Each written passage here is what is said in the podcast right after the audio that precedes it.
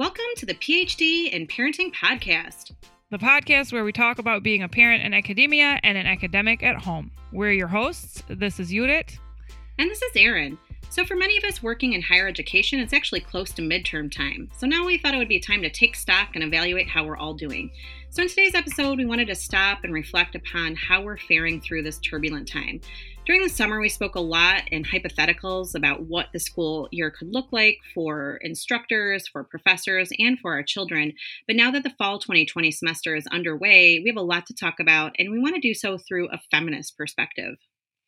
That's right. For the last few days or weeks, I've been getting articles almost on a daily basis that emphasize the way in which women are affected by the pandemic, especially working moms. And so today we want to look at that generally, but also with a particular focus on women in the academy and how they are um, affected by the pandemic. We've been following the news a little bit on this. We've been reading articles, and we have collected a few today that we want to unpack. The first one that I'm going to go into a little bit here is called "The Virus Moved Female Faculty to the Brink. Will Universities Help?" And this one was in the New York Times by Jillian Kramer. One of the key takeaways that we found in there, we're going to just kind of start with a quote here and jumpstart the discussion and see where that takes us.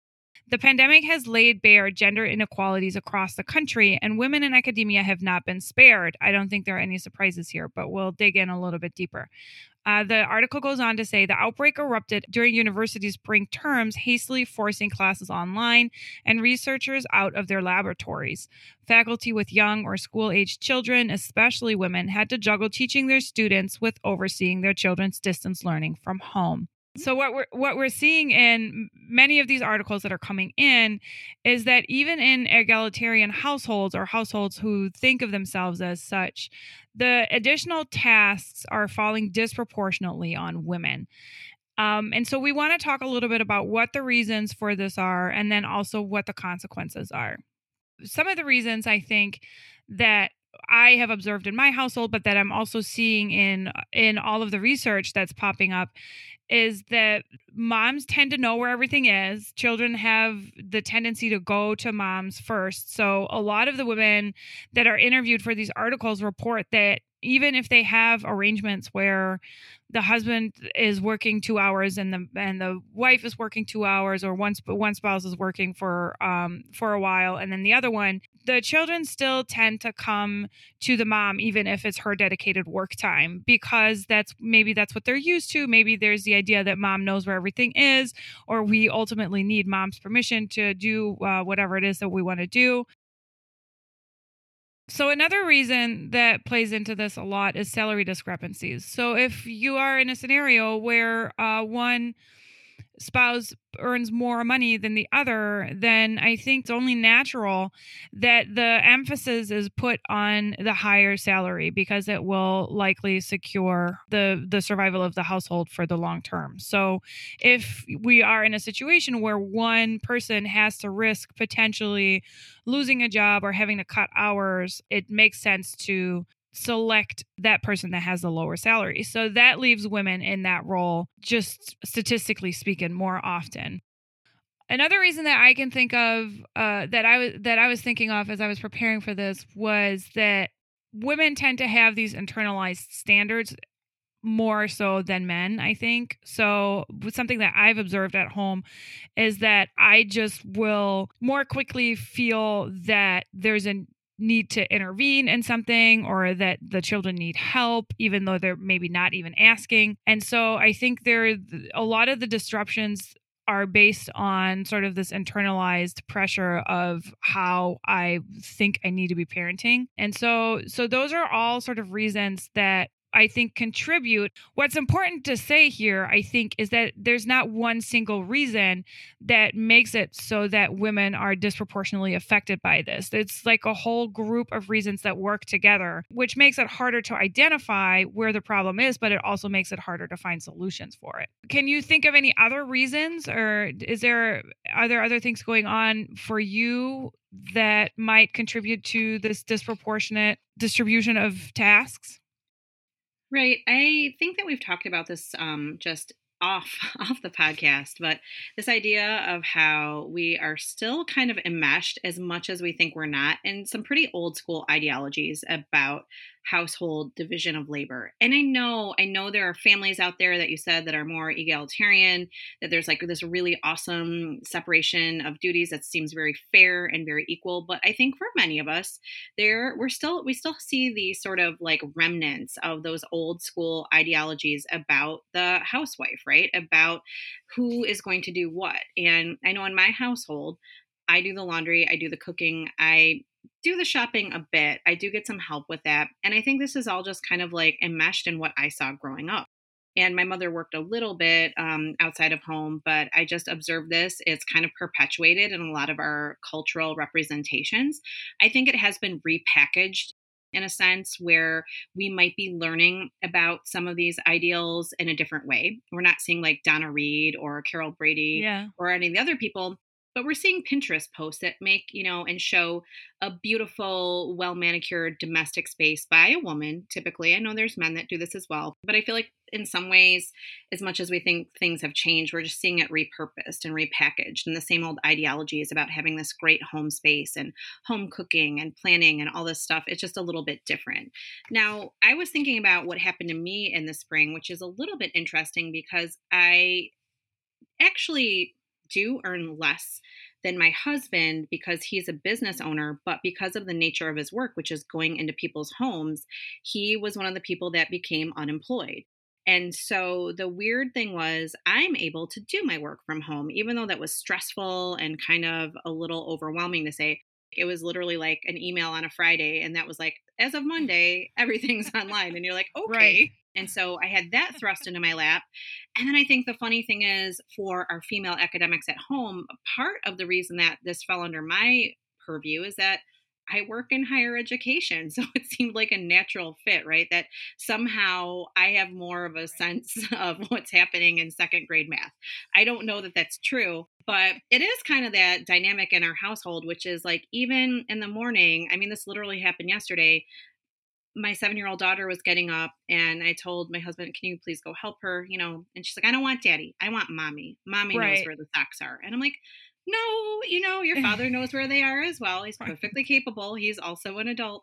Uh, but there is a bit of that in my household as well. So I think the fact that I was already positioned as a quote academic, which is obviously a little more related to teaching than what my husband does and home repairs and home improvements and remodeling, seemed to be more of a natural fit. But the weird thing was he was home a lot more. And I still felt like a lot of that kind of was put on my shoulders. And I'm not here to try to like negate what he was doing. It just seemed like that's how it fell in my family.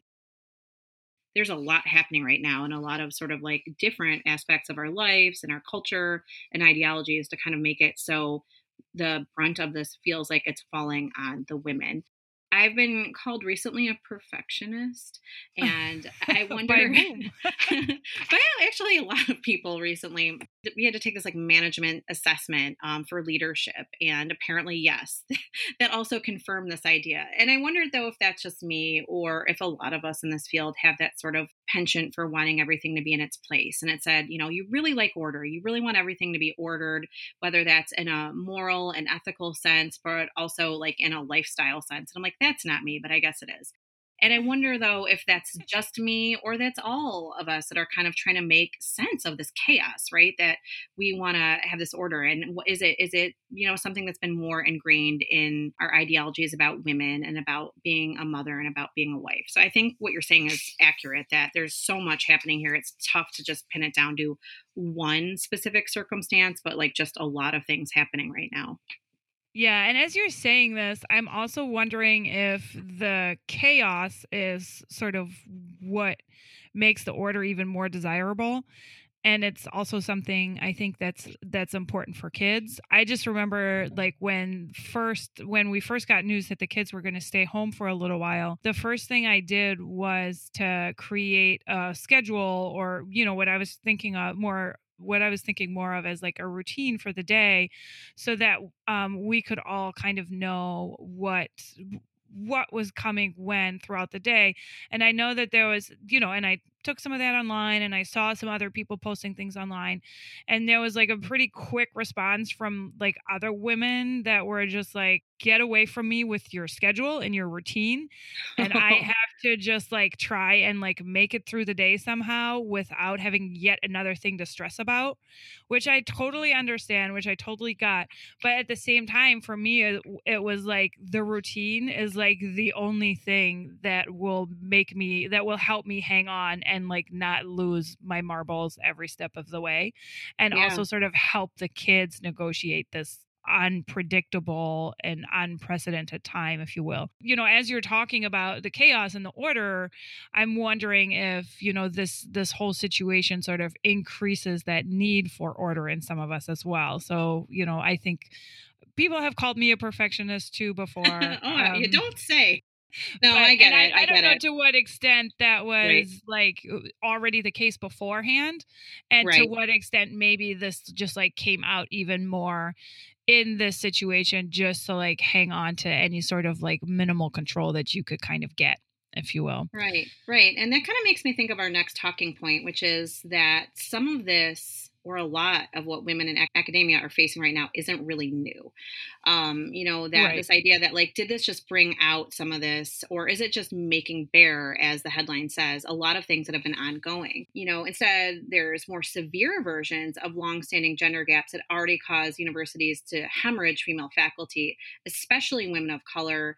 And these uh, these require measures that go beyond just the response to the pandemic.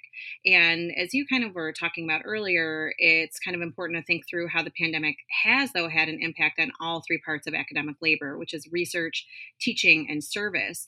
And so I thought with your background that you kind of have in publishing especially, I thought it'd be really neat for you to kind of talk through what we're thinking about um, the current research about the status of academics, female academics in the pandemic with the idea of research. So what does the research say about women and research right now? Right. Yeah. So I mentioned already before on the podcast that I got the impression pretty quickly in communicating with my authors and my potential authors that it was a lot more difficult for women to make time for research. And, you know, unsurprisingly, as more and more studies come out about this, it does appear to be the case that women are publishing significantly fewer papers and articles than their male counterparts during the pandemic. There are some numbers that you accumulated for us. Thanks, Erin. Uh, the a study in the Lancet notes that women, while women comprise seventy percent of the global health workforce and more than fifty percent of medical graduates in many countries, women and gender minorities remain underrepresented in medical leadership. So only twenty-two percent of full professors in American medical schools and twenty-three percent in Europe are women, with women of color being particularly underrepresented, with only uh, zero point five percent of full professors in American medical schools being Black women, zero point five percent. This is sort of like the setup that we're talking about. That's the wow. situation that that we have. So the people that are even sort of potentially able to publish in these particular fields. And of course, as we all know, publishing is essential to c- career advancements. Since the mid nineties, and up until the pandemic, women's authorship in major medical journals has increased from twenty-seven to thirty-seven percent. But during the COVID nineteen crisis, if you will, these numbers have dropped again. During the pandemic, the number of articles that are authored by women or that are co-authored by women has dropped to sixteen and twenty-three percent, respectively. So we're seeing uh, a significant drop in female authorship in the medical field already in during the COVID nineteen months. Uh, so I think that's really that's really important, and I think that that goes for other fields as well. We just have this one study that sort of speaks specifically to this particular field. My experience, of course, is mostly anecdotal, but I am seeing the same thing that, you know, it's getting harder and harder for women to make time to research. And it's, you know, I think that that's something that's, that's probably the first thing to give, because it, there's less sort of immediate pressure. There's less immediate or fewer immediate deadlines compared to teaching, where you have to sit in front of the Zoom meeting at, you know, nine a.m. because your students are there. And it also requires a particular type of headspace, right? You have to sort of be able to think through some things. Writing doesn't happen when there's a child standing next to you asking for a snack or something like that. And so, and and the mental the mental space needs to be there, which is harder to access when there's all these added stresses that we've been going through. So I think, you know, it's not surprising that that research activity has has dropped.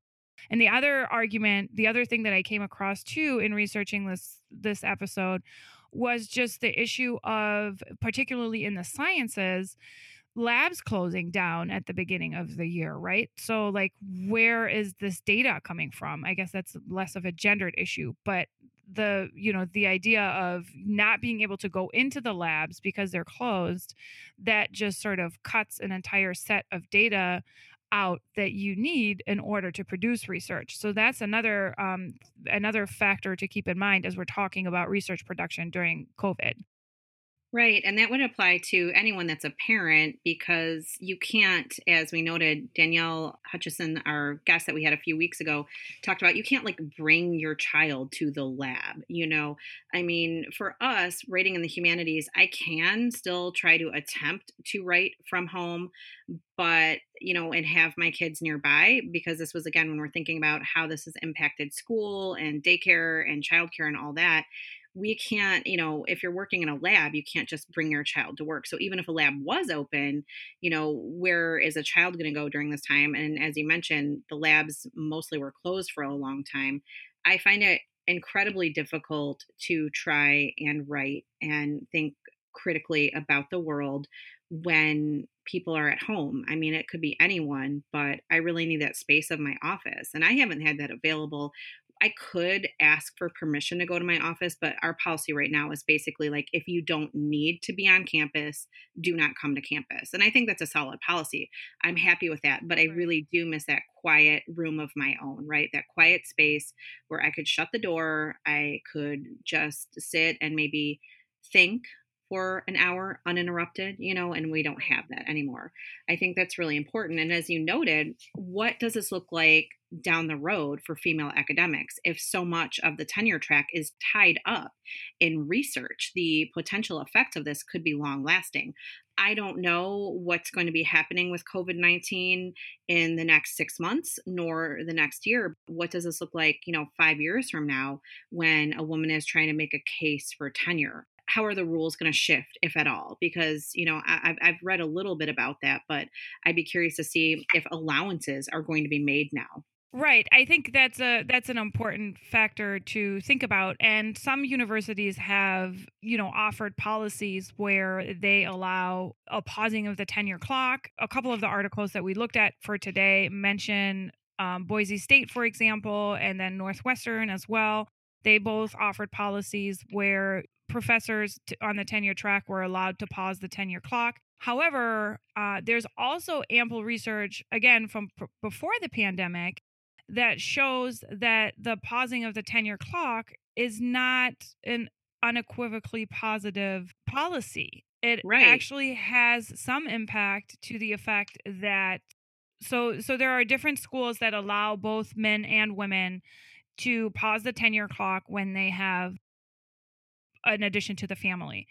However, it turns out that when women take that year, they usually use it to actually focus on their parental role and growing into that parental role with the new addition to the family. Whereas men are much more able to use that year for additional research. And so they are able to use that year to actually build a stronger case for their tenure. And so I imagine that that would very much still be the same, if not worsened, during the pandemic when we're already talking about how women are taking on disproportionately more of the tasks. So I think that's, you know, that's one of the policies that sort of schools have put in place, but it's not necessarily a given that that's, you know, a great way to handle this and a great way to to sort of remedy the challenges that women are facing in regards to research. Now, the other branch of academic activity, of course, is teaching. And a lot of the a lot of um, a lot of professors have pressured their universities to give them lower teaching loads. But the other impact that and and schools are not always happy to grant that wish. At the same time, what we're also seeing in regards to teaching and when it comes to building that tenure case is the way that the pandemic has impacted teaching evaluations. And we all know how important teaching evaluations are for tenure cases. There was research done by a research team that have already reported before the pandemic that female faculty usually receive lower teaching evaluations than their male colleagues. There's this general perception of women as less qualified, less expert in their field, particularly in um, mathematical courses and things like that. But it's also it's also the case in other fields. So so if we're if we're assuming that the students are sort of carrying this gender bias within them, how are they going to respond to teaching situation? You know, if we think back to to the spring, where an instructor is now all of a sudden at work, at home, with a child. So the the example that one of the articles gave was like the teacher, you know, on the Zoom call b- bouncing around a crying baby. How is how are students going to perceive that if that's right. a female teacher versus a male teacher? We all know, you know, the stereotypical stories about the, you know, the high fives that a father gets for taking his kids to the park on a Saturday morning. Whereas if a mother does it, everybody will focus on the fact that she pulled her phone out a couple times, right? Right. And so the same thing, I think, holds true for student evaluations when students see their instructors dealing with this crisis and handling, you know, handling this crisis and, you know, their their family members or their pets or whatever coming on screen, the likelihood that that, that will negatively impact women's student evaluations is a lot higher. So there's, you know, there's an important impact on, on the women's tenure case in that case as well. So again, like you said, looking a little bit further down the line, there are multiple negative impacts that the pandemic has on women as they're sort of working towards their tenure applications. Even if you're at perhaps a community college or a career college that doesn't have the tenure track, this still does play a role. Evaluations still play a role in job security. Now, um, in Michigan, we are at will. You know, it's like it's called being an at will um, worker. What that basically boils down to is that I can be let go for anything at any point in time with little warning is basically, you know, what it boils down to. And so these evaluations could possibly impact something like that. They can also work in favor of someone like myself who is working at a career or community college where, you know, it's like, well, you know, Erin's consistently received high evaluations from students, but they often do, I think, start to give example to things that we all mostly are already aware of as women, which is if I am a strict professor with high standards because I'm a woman, I might be categorized as a bitch or nasty right. or shrill.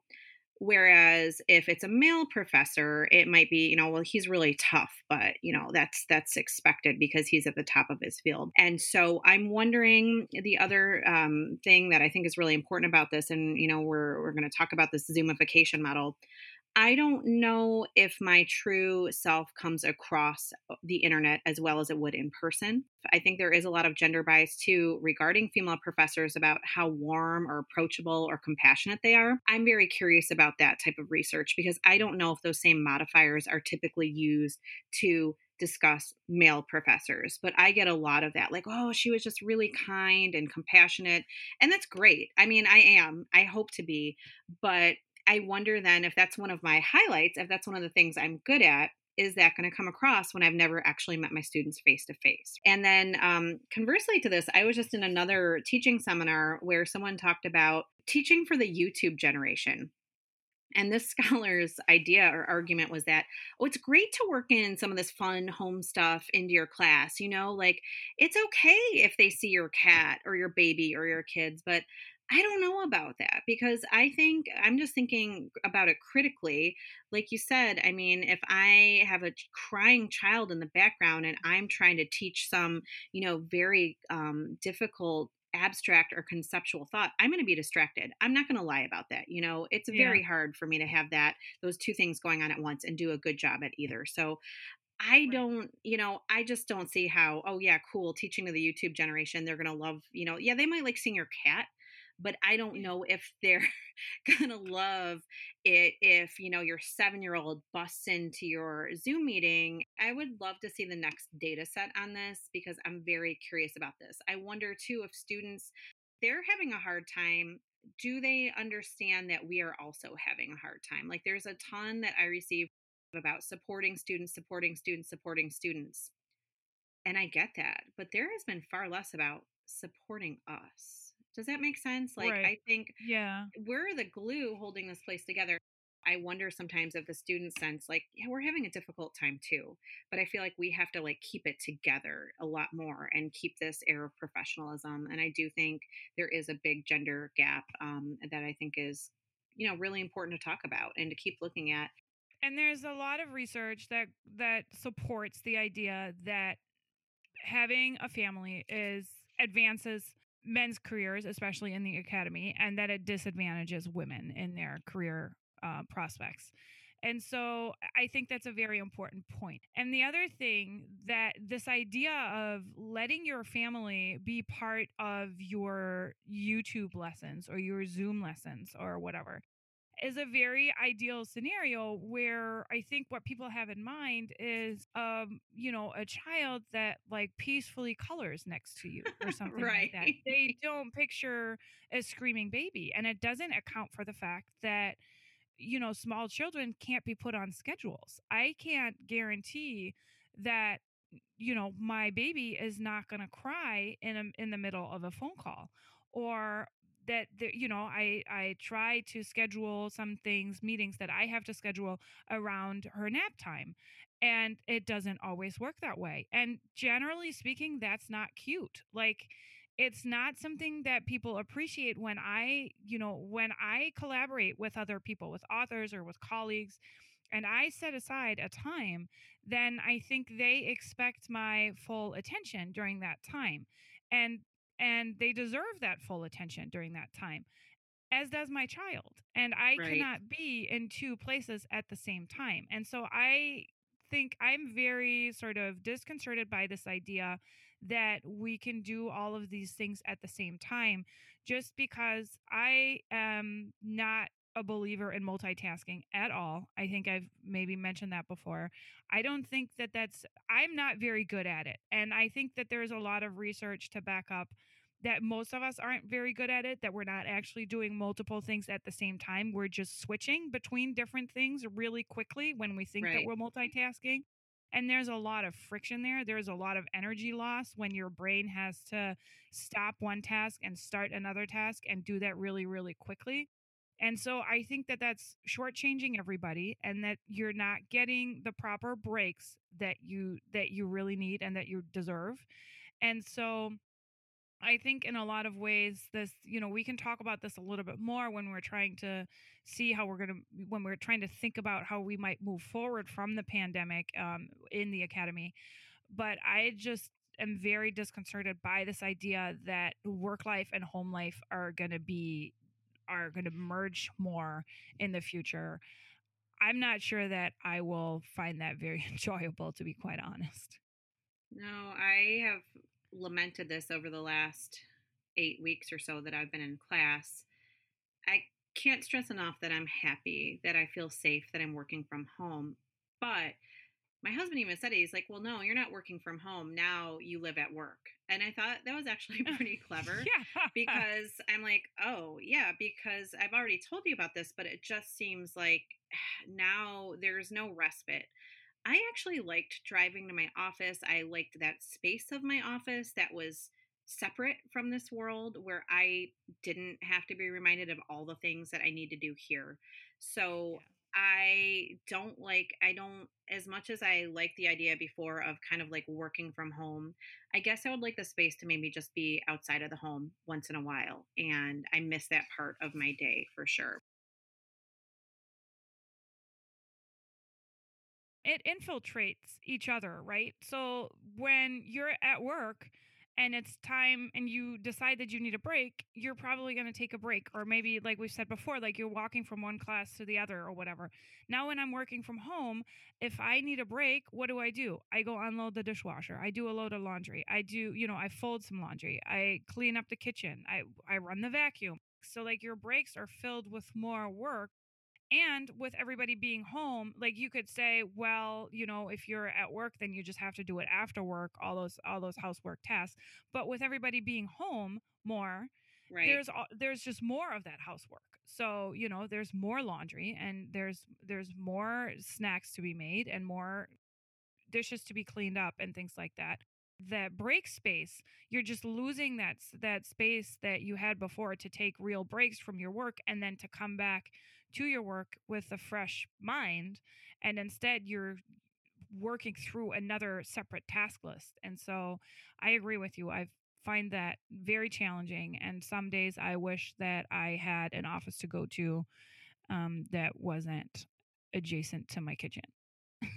Exactly. That's I'm I'm and I'm, I'd be curious to hear if this uh, is the same thing happening for any of our listeners. I mean, we're really speaking towards our female audience today, but it could be true for our male listeners as well. But if you are working specifically from home, I do the exact same thing you did. I'm like, oh, well, okay, I've graded my ten essays. Um, so let's take a break. And in the past, that might actually mean I left campus and went and got a coffee or just something, a little right. mental break.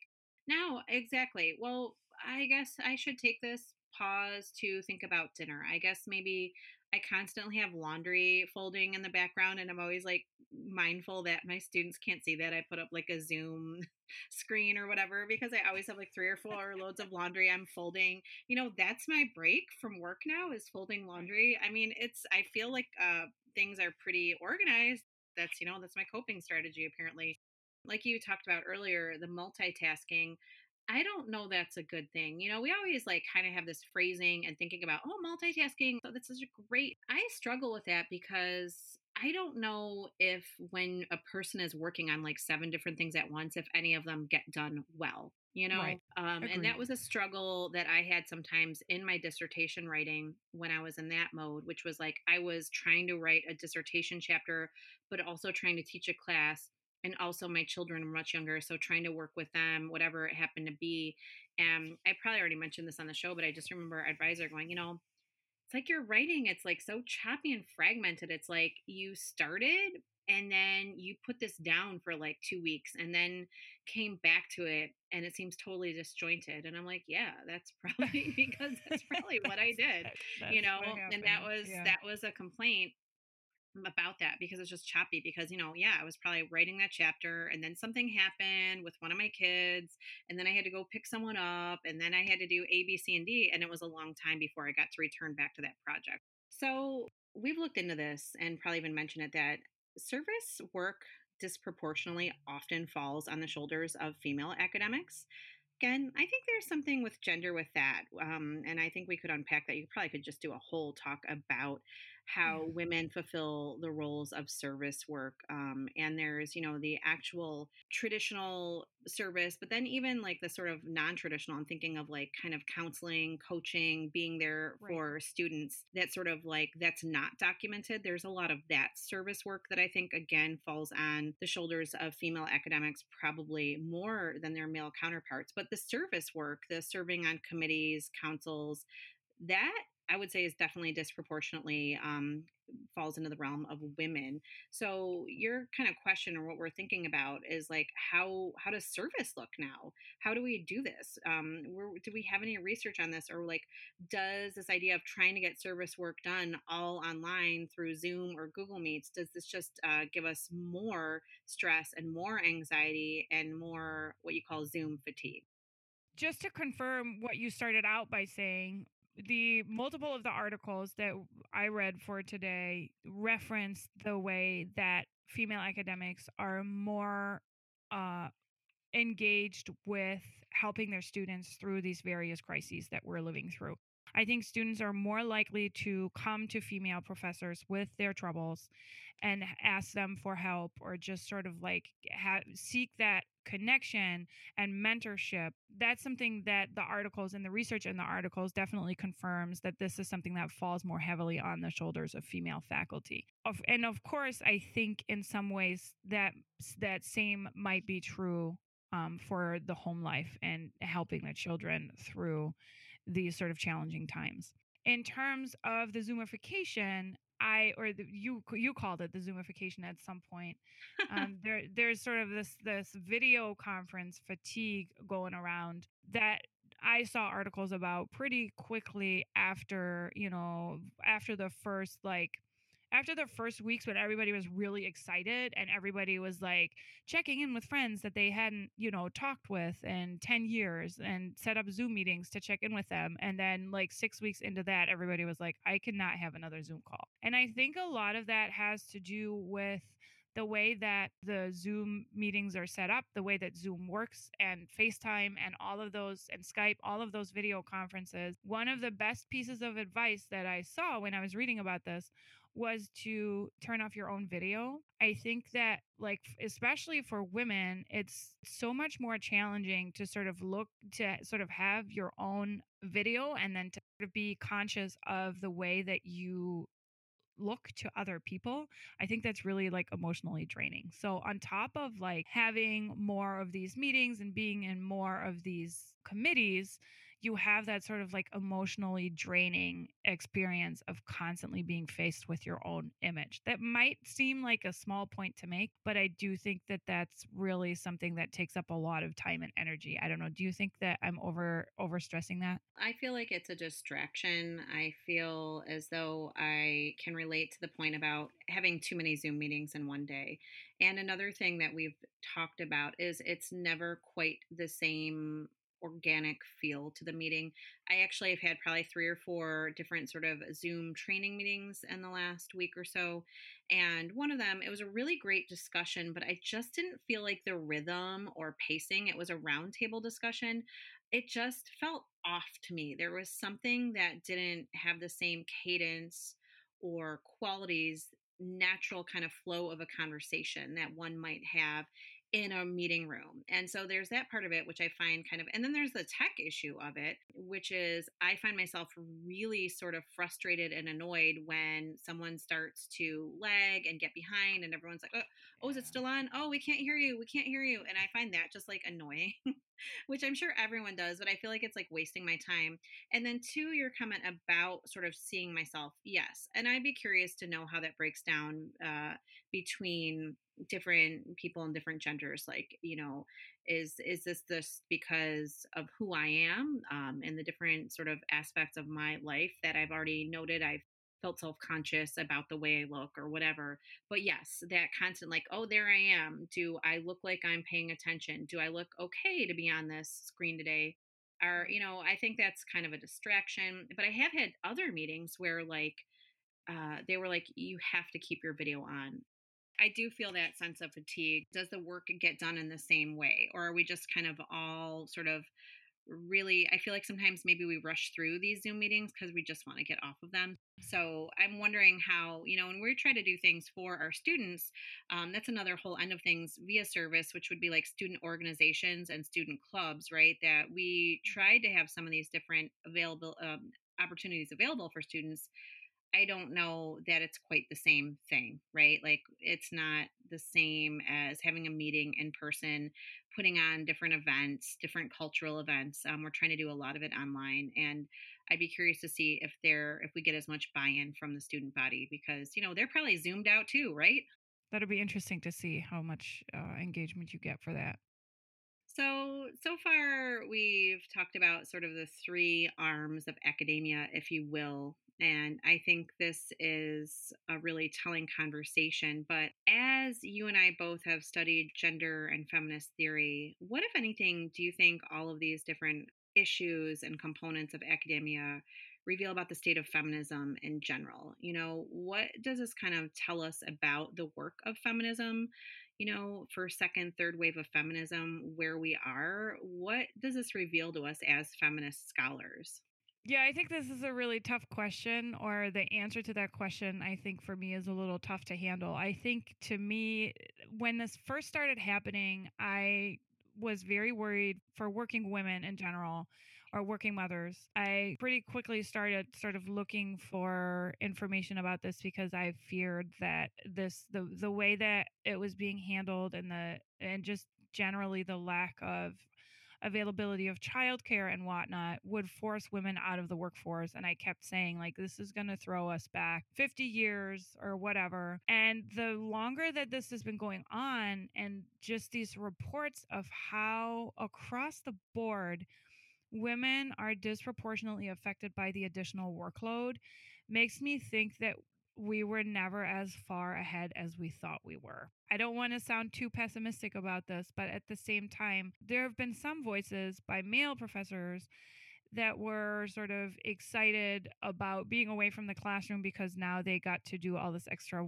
work. And there was uh, there was an article about a Twitter outcry where somebody had gotten a message like that from a, from a male colleague and was very up in arms because they said, you know, being away from the classroom for me means being at home, taking care of the kids, everything that we've sort of already discussed. And I feel like what we're seeing is that the setup that we have right now, the pandemic that's going on, the, the schools that are closed, women taking on these tasks more and more, sort of brings back this old ideal of the male professor. I think this is sort of like a really, you know, well-known narrative. I probably don't need to like dig up any uh, particular research on that, but just this idea of the male professor who can be a successful Uh, male professor if he's a parent, who can be a successful professor if he's a parent, because he has a partner at home who sort of manages the household, takes care of the kids, you know, is sort of available when these like impromptu meetings pop up or evening meetings or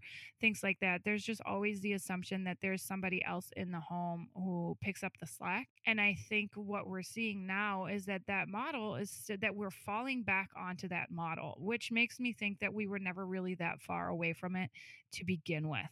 Something that I feel like is, you know, important to mention is, so we were able to go out into the workforce and get our jobs, and that's great. But I do feel like now I just do double the work. It's not as though because I'm in the workforce and a working woman that suddenly my partner was like, oh, you're working, and so everything should be divided down the middle. I just think that all that, the vestiges of the old ideologies remain. And so if I want to get it done, I have to do it. I have to do all of it. So it's not that I can have it all. I feel like I have to do it all. And I mean, maybe there is more communication that's needed between spouses. You had some interesting sort of like reference materials back from your research. Did you want to speak a little bit to those? Well, there was just this one segment in one of the chapters that I wrote for my dissertation where I was looking at uh, an interview with Amy Poehler, who I love. And this is something that sort of like other women also very frequently, a point that other famous women also very frequently make, which is, you know, they get asked in interviews, how do you handle it all?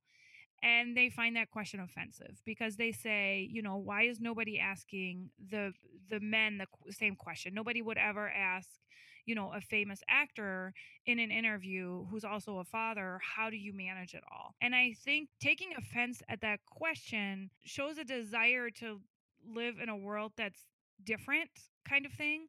Whereas I think that question reveals that that's still sort of the the basic assumption, and that's still sort of how most households are handled, is that, you know, women tend to handle more of the household and child childcare duties. The other the other thing to sort of like keep in mind in that, I think when there is sort of an offense taken by that question, a lot of times when women aren't doing fifty percent, an exact fifty percent, that often doesn't mean that the husband is doing fifty percent. That often means that some of that work gets outsourced. So I think that's a that's a different uh, that's an important point to keep in mind too. Again, like what we're seeing here, I think is just a really strong reminder about how much work we still have to do and how many conversations we still need to have about these things. And One important point to make is that many women that were interviewed for these articles expressed a reluctance to take universities up on the offer to pause the tenure clock, et cetera, because they wanted, they didn't want to be perceived as slackers or as somebody who can't keep up with the work, where I think we have finally gotten to a point where women literally can no longer do all of the things that we're being asked to do. So, you know, there's before leading before the pandemic, there was already this narrative that like, I'm a working mother. I'm also a chauffeur. I'm also a chef.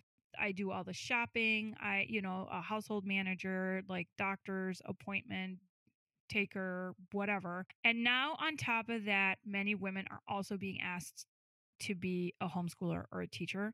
And it is just like the one thing that is just too much, too many. And so now, you know, after the pandemic, once, you know, once we come out of this, there's going to have to be some negotiation of these terms and some more conversations, like you said, both on sort of an individual level, individual couples, but also, you know, continuing to have these conversations on a broader scale to see how things can be um, rejiggered and reshuffled if, as a society, we decide that it's desirable for women to be in the workforce. And, and I think that there are enough women out there that would agree with that. And so hopefully, you know, there'll be some conversations coming out of that that will help us, um, like I said, reshuffle responsibilities, both in terms of outso- outsourcing from the family unit, but also within the family unit. So um, moving forward, um, Erin, do you have any thoughts on how you think, you know, what some benefits are from the pandemic? Are there any things that we have learned that we can take forward to accommodate women in the academy a little bit more? Is there anything, you know, have you learned anything about what requires presence and what doesn't? Do you think that universities will move forward to accept flexibility in certain areas? Um, and how does that impact your life? How do you, how do you feel about um, sort of looking forward from the pandemic? Do you have any thoughts on that? Right. I mean, I think from a business point of view, I wonder if this is going to greatly impact the way things are done. And I think you'll hear a lot of anecdotal reference from those of us on the front lines working with students that we don't want it to shift this way. Just talking to people for the podcast, talking to other colleagues and coworkers and former classmates, many of us see the need to have, you know, these synchronous online classes right now as a stopgap, but many of us would prefer to go back to what we love best, which is literally being in a brick and mortar classroom. That being said, I'm wondering if from the um, business point of view, if we're not going to be seeing a lot more of this to come, because from the financial point of view, right, there's obviously way less overhead for our colleges. From the facilities standpoint, we are no longer having to have an entire wing of a building open. So there's no electricity. There's no need to heat that part of the building. I mean, this is all very practical information, but I'm just kind of seeing it through what would the C F O say or think about. Right. The other thing that's kind of what I was thinking about is, you know, and then I'm running my classroom. I'm paying for my Wi-Fi. I'm paying for the, if I need to print anything up, I mean, and, and so I think even from that standpoint, are they saving money there? I think there should be a discussion about, you know, maybe actually offering some compensation for the Wi-Fi bill, because mm-hmm. it takes a lot to run this, but you know, now I'm doing it from my home office. There's going to be a lot less money spent for travel expenses, right? Because I am, if I'm only going to conferences online, they're way cheaper, but also just a lot of times for my particular college, because we have campuses spread out all over the state, we did a lot of travel. And every time I did that travel, mileage had to be paid, sometimes uh, a substantial amount, because some of the campuses I drove to are two and a half hours away. I, and so there's a lot of wins here from the institutional standpoint. For me, I do think one positive is, you know, we don't have to always have that meeting. I don't, you know, what's this proved to, I think everyone is that we don't need to drive to Flint from Detroit to have this in-person meeting for this discussion. We can do it from home. And so I'm actually glad that some of that has like been taken off my plate. We don't always have to have a meeting about something. Um, we have a running joke in my family, which is like, could it have been in an email? Did you need a meeting for this? Or is it right. something that literally could have just been sent around in an email? Yeah. I'm glad that we're kind of making that shift, but you know, so there's some of that pressure that's gone away, which I think is great. And another thing, again, working in the Metro Detroit area, I know you've talked about your drive when you were in D C, how that commute can be another just whole stress bomb, if you will. yeah. I have to take stock every day and go, you know what though, Erin, you didn't spend two and a half hours on the freeway today. So that's yeah. a good thing. So I like that, the downfall for this for me. Just missing out on some of those face-to-face experiences. Now, I don't do, you know, I don't do experiments in my class, but there is some hands-on work that I like to do. I like to bring in physical copies of texts, like books, like scholarly journal articles, for my students to examine and look at and see and inspect, because they're not always familiar with those genres. And that's harder to replicate. I like to bring in examples of texts for my students to mark up and annotate. And I can do some of that online and, and replicate that in some way, shape, or form. But I don't quite feel like it's always a one-to-one ratio that the work I did in the face-to-face classroom can be replicated through the internet. Um, we just did a peer editing assignment the other week that was a total fail. I'm just going to put that out there, folks. I thought it was going to be really awesome. I'm like, okay, everyone break up into small groups. I'm going to use the groups function in Zoom, and you're going to review each other's work. There was a total barrier when it came to sound. They were creating oh. um, narrated PowerPoints, and so they could not hear each other's sound, even though I had a setting clicked on there that was supposed to optimize sound. It didn't go out the way I planned. And so I just feel like I'm missing some of that. I'm missing that sense of community. And so I think there's wins and losses on both sides, if you will, for this, this model. I just, I'm hearing a lot where I think some colleges are embracing this synchronous learning model, and that's where they want to go moving forward. I think it works for some students, but I don't think it works for everything. And I think you are going to see a lot of pushback from faculty members, especially longstanding faculty members that have done their work for twenty or thirty years this way. I'm a yeah. little bit newer to the game. So I'm, you know, and I think some of the people that are more recent graduates are a little more familiar with doing online teaching, but I think for some of the folks, they're not going to want to do this. I don't think this is what they signed up for. So that's kind of a long-winded answer, but I think there are some really positive aspects for all this for me right now. But I think there's also some downfalls and downsides to continuing to work this way. The classroom in the humanities is just so important. Like, I think that the conversations that you have in within the classroom and the critical thinking skills that students learn in those areas are just going to be so much more sort of rewarding and intense than I just don't think you can replicate that if you're online. But I also remember, for example, when I was teaching composition courses, that there were weeks when I would have one-on-one meetings with each of the students. Um, and there's really no reason, if you have established that sort of rapport in the classrooms, not to hold those individual one-on-one meetings via Zoom, right? So I could see like a mixed approach working really well if schools were going for it. But yeah, I agree with you that a lot of faculty probably will not be excited about the prospect of teaching online long-term. I have not heard from very many people that are excited about teaching online. I'm not going to lie. And that might be different in other fields too. Um, that's obviously a possibility. But so that's sort of from a, from a pedagogical perspective. What are some um, pros and cons for the parents? Thoughts on that? Well, we talked about this too. Like, okay, so if I am home, there are there are some scenarios where this is a little more helpful, but at the same time, not, right? So if one of my children is sick, I am here already. So there's not that, like, I've had times where I, I, you know, I had to drive at a breakneck speed to get to my child. And I think you mentioned that time as well, to like drive an hour to pick up the child from school who is ill. So that's been eliminated. But then at the same time, this goes back to just the beginning of the episode. How am I really going to be working well and really focused on the task at hand when my child is next to me and he or she has a fever and isn't feeling well, you know? So, I mean, I think there are, again, that's, that's great, but you brought this point up too. It's like, okay, so then maybe I don't have to worry about childcare, but don't I?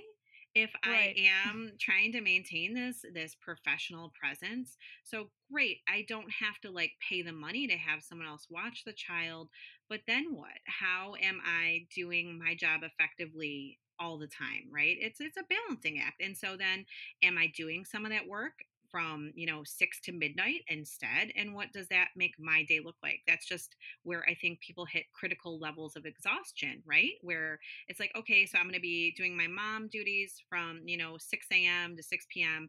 My partner's coming home. Then I'm going to work from six to midnight. Okay. That doesn't sound like a viable solution, a long-term solution at all, in my humble opinion. No, I agree with you one hundred percent. I don't think I have much to add to that. No, it's exhausting, right? If you're literally, yeah. you know, because people say, well, then just do your work later, or, you know, do the work when the baby's sleeping. So then what you're trying to, you know, it's just exhausting. You get the work done. You do, because you're a perfectionist, because you're an overachiever, because you feel committed to excellence. But, you know, for a lot of us, that means that we're exhausted all the time. And so I don't want to leave right. this on a gloomy note, but I think this is all yeah. really important to continue considering. So this was maybe a little bit more of a gloomy episode, um, but we hope that there was still something sort of enjoyable about it anyway. Maybe we've jump-started some conversations or among our listeners and their spouses or their friends or their colleagues. Um, we'd love to hear what those conversations are. We'd love to learn a little bit about your take on the sort of feminist perspective that we've laid out here.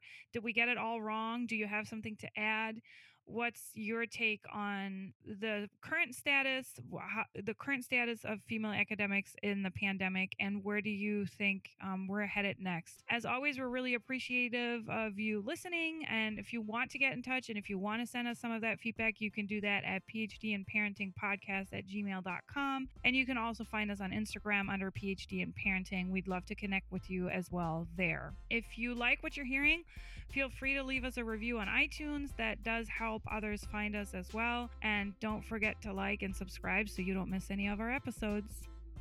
As always, thanks for listening, and we hope to hear from you soon.